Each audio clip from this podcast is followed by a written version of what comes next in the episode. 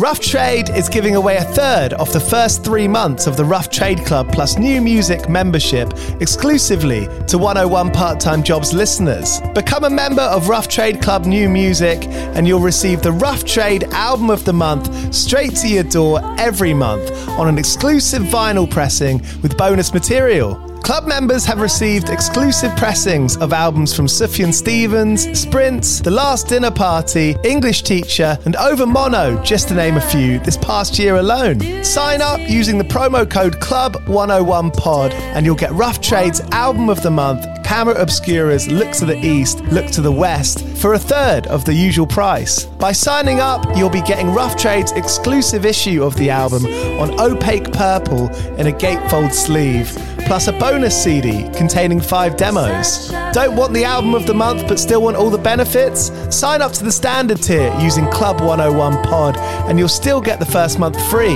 You'll also get free shipping on all orders, ten percent off at the bar and on secondhand vinyl in store, and exclusive access to sold out Rough Trade events. So don't hang around. Head to rough trade dot com slash club and sign up with the code club one oh one pod. That's club one oh one pod and claim money off Rough Trade's Album of the Month today. This offer is for U K residents only. Do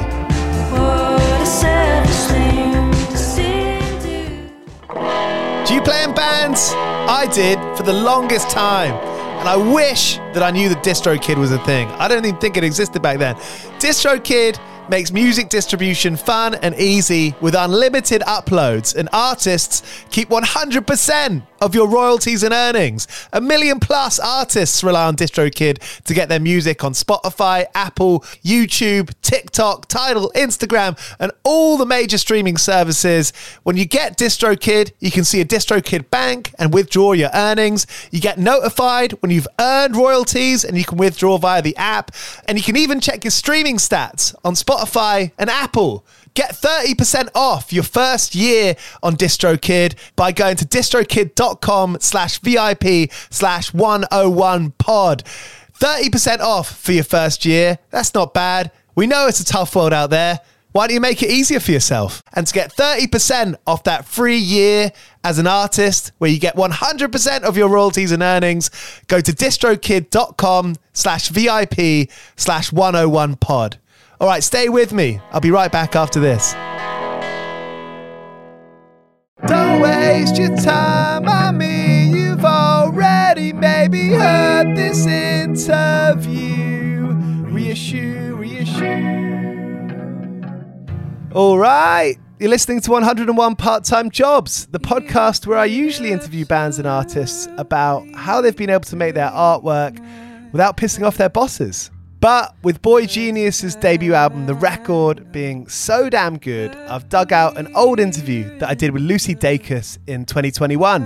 Originally aired on Soho Radio, this chat with Lucy was around her Home Video album, which features the excellent tracks Thumbs and V B S. I'm a big fan of YouTubing old interviews. I recently went down a Jeff Buckley-shaped hole, and I figured this is the stuff we enjoy, so there's no harm in going back and resharing an interview that otherwise might be forgotten about. So here is Lucy Dacus not talking about jobs, although she did say she was volunteering at a local bookshop, so maybe we should get her on for a real episode.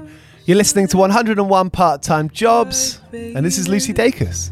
In a painting, and I told you of your past lives every... Lucy, thank you so much for coming on Soho Radio. How are you doing?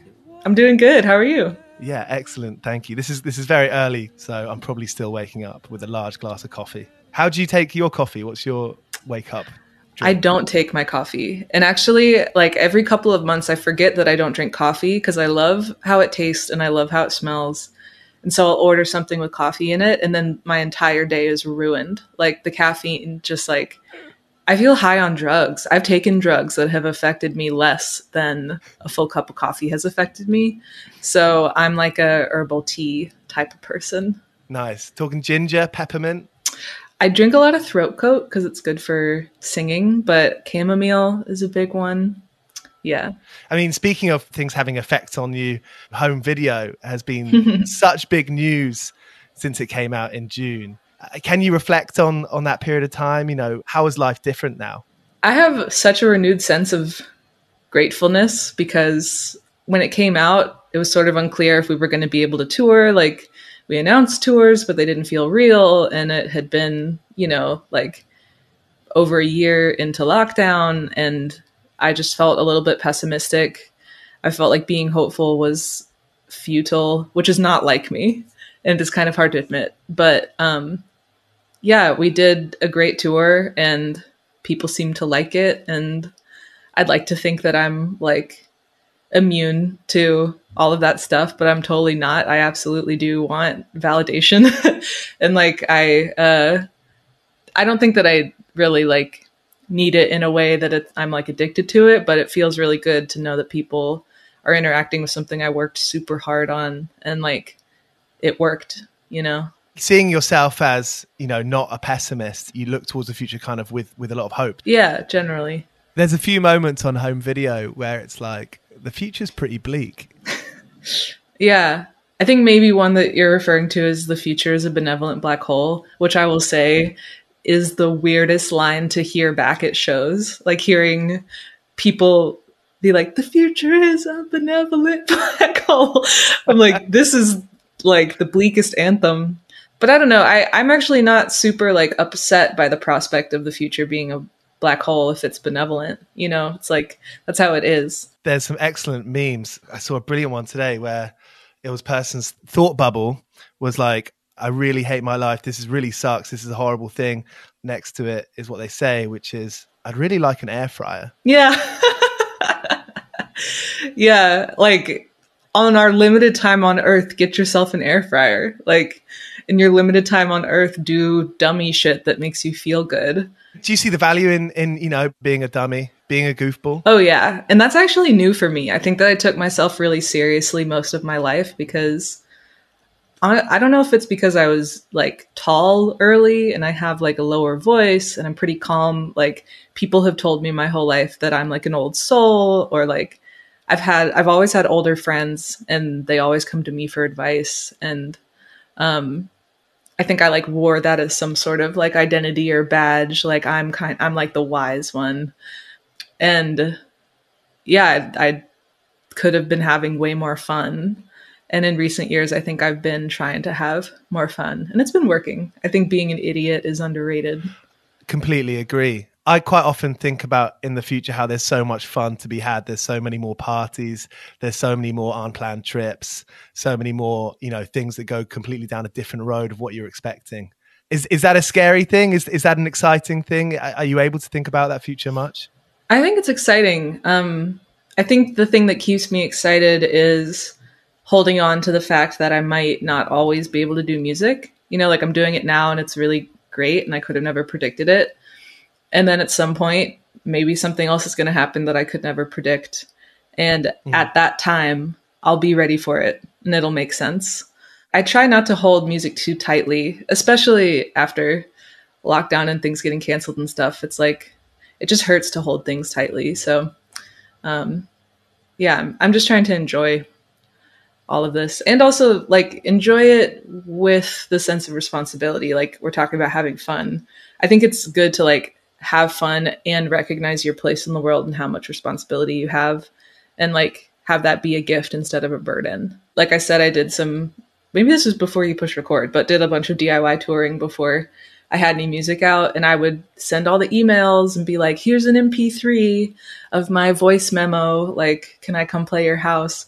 And I loved that. I loved getting the emails back, being told like yes or no, and ultimately setting up a show and feeling like I was hosting a party every night. And like, I think the logistical stuff is like also fun. I know not everybody thinks that, but. Well, you're your own boss. That's kind of nice. Yeah. And I have like issues with like dissociations. So actually something that helps is like, never letting somebody else make decisions about my whereabouts or my identity. Like, I approve all the images that go out. Nobody's allowed to type in my voice.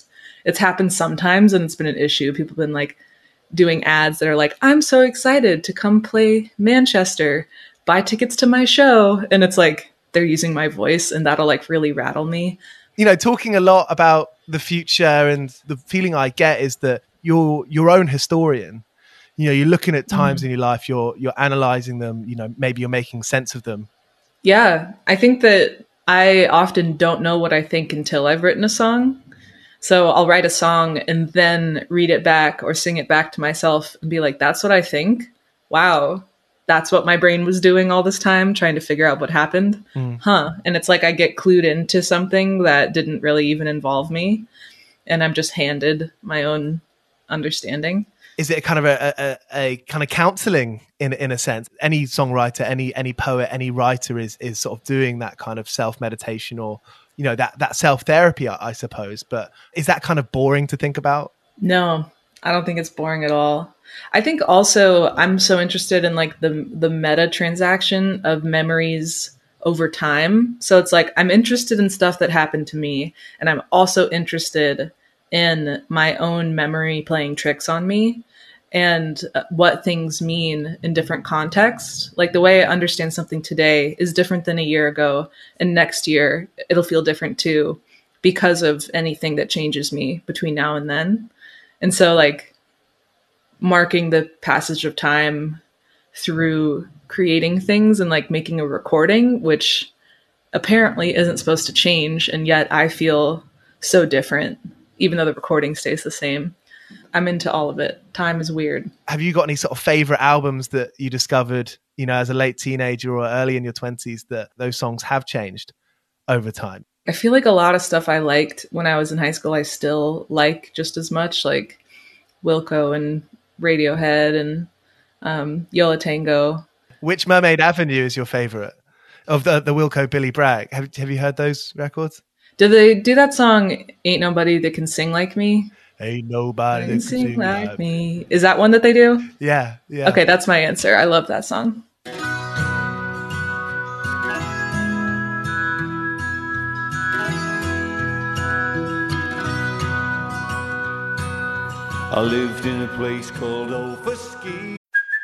Hey, it's Kaylee Cuoco for Priceline. Ready to go to your happy place for a happy price? Well, why didn't you say so? Just download the Priceline app right now and save up to sixty percent on hotels. So whether it's Cousin Kevin's Kazoo Concert in Kansas City, go Kevin, or Becky's Bachelorette Bash in Bermuda, you never have to miss a trip ever again. So download the Priceline app today. Your savings are waiting. Go to your happy place for a happy price. Go to your happy price, Priceline. I saw some people writing that they had seen you play a couple of new songs at shows maybe a month ago. Can you can you say anything about those? I mean, are you always writing? Are you always sort of road testing? I mean, you know, I've read before that you've asked people not to press record, which I think is a really, really nice idea because, you know, I'm with you. I don't want to hear a song for the first time as a fan through a, through a mobile phone. Yeah, I mean, I am always writing, and uh, usually by the time I release a record, I have most of a record done. The next one done. Um, and I like playing them for people and like having the first impression be live because there's no expectations, and telling people to like put down their phones. Like, I think something changes in the room knowing that like nobody here is interacting with their phone. Like, I think that you just are more hyper aware. It's a, it, it feels like a special moment. I don't do it at all shows, but when I feel like it's the right time, it's like sometimes my favorite part of the whole show. Playing new songs, does that help you hear songs that you're playing from Home Video? Do you hear them differently? Do you hear them in their, in a, in a new context? Yeah, I definitely do. Um, and in un- unexpected ways. Uh, I feel like I can feel which lyrics affect people. And it's surprising, or like I can hear like when people get really loud, I'm like, oh, okay, people really get this lyric. Any surprises there? Any particular lines? Well, we talked about the features of Benevolent Black Hole. That was definitely a surprise. Um, hearing people sing quietly to Thumbs has been really wild because it's such a like quotidian of normal life. Like there's nothing fantastical about it. Well, I guess it is literally a fantasy about killing my friend's dad, but I don't think that it is a mythic type of song. I, I definitely, whenever I write on tour, I try to play that song like the night after writing it. And that's a very like nerve wracking in a good way type of experience. sadly, you're not in the U K at the moment. You have a back injury. Is that right? Yep. This is uh, day two of sitting up. So I've been laying down for like a full week. Wow. It's been so annoying. What what happened? Is is it a recurring problem? Is it? Yeah, it's a recurring problem. I have two herniated discs, which sucks. And I'm probably going to need surgery, but not right now. I can kind of like deal with it in other ways for now. But yes, I wish we were doing this in person. Wish I was in London. Wish I didn't have to postpone things. But I'll be back in March. With Fenne Lily? Yeah, me and Fenne, and in Europe, we're doing that March and April. And uh, I love Fenne so much. She's like such a funny guy and such a good writer and musician. I've just discovered her like sort of two days ago, looking at your tour poster. Oh, nice. Fenne is a cool word. Yeah. And um, it's her real name. Is it? Yeah. Fenne Lily. It sounds like like a, yeah. you know, songstress, like yeah. chosen name. But yeah, it's her, her actual name. Brilliant. And I, Nietzsche is a, is a great song. Yes. Yeah. Can you speak any foreign languages? I took six years of French and I haven't used it very much. So six years is a long I, time, isn't it? I know, but it was like middle and high school. So not super high level, but I think that if you dropped me in the middle of France, I'd have, I'd probably pick it up in a couple weeks. Do you but, speak dribs and drabs of it when you're in France playing between, between songs? Yeah, I, I try to, and I can never tell if it's working. You know, like if I'm, if they would just understand me better if I spoke English, because it's wild how many European countries people just like speak English. It actually feels so gross. I don't know if you like experience this, but going to other places and being like, oh, I could just feel the imperialist history and like everybody's knowledge of English. But I'm also really grateful um, since I can't learn every language of everywhere that we get to go. The people that I've met in France and throughout Germany and, and different European countries, even if it's just like a slither, you know, that effort, mm-hmm. I think people really do appreciate. And yeah, I want to try more. I think it's just the like, oh, if I mess up, am, am I going to offend somebody or like, I'm with you. Uh, but yeah. I think I, I would like to try more. Thank you so much, Lucy, for coming on Soho Radio. If there's another tune that you'd like to play out, uh, what would it be? You should play Boomer by Bartiz Strange. I don't know if you've heard of him. I He's have. So good. Okay, yeah. cool. Cool. He's great. Well, thank you so much. Cool. It's uh, really nice to meet you. Yeah, great chat. Hey bro, hey bro. Cheers for listening to this fake episode of one oh one Part-Time Jobs. I'll be back next Tuesday with an episode with Ferne, drummer in the Big Moon, and then later on in that week with Suds, the awesome Norwich band, just signed to Big Scary Monsters. See you then. Here's Cock Sparrer. I've been working all day for me mate on the side, running around like a blue-ass fly. I've been working, yeah, I've been working all day for me mate. Every bleeding minute I've been on the go, up and down the ladder like a fiddler's elbow. I've been working, yeah, I've been working all day for me mate. This is a Mighty Moon Media podcast.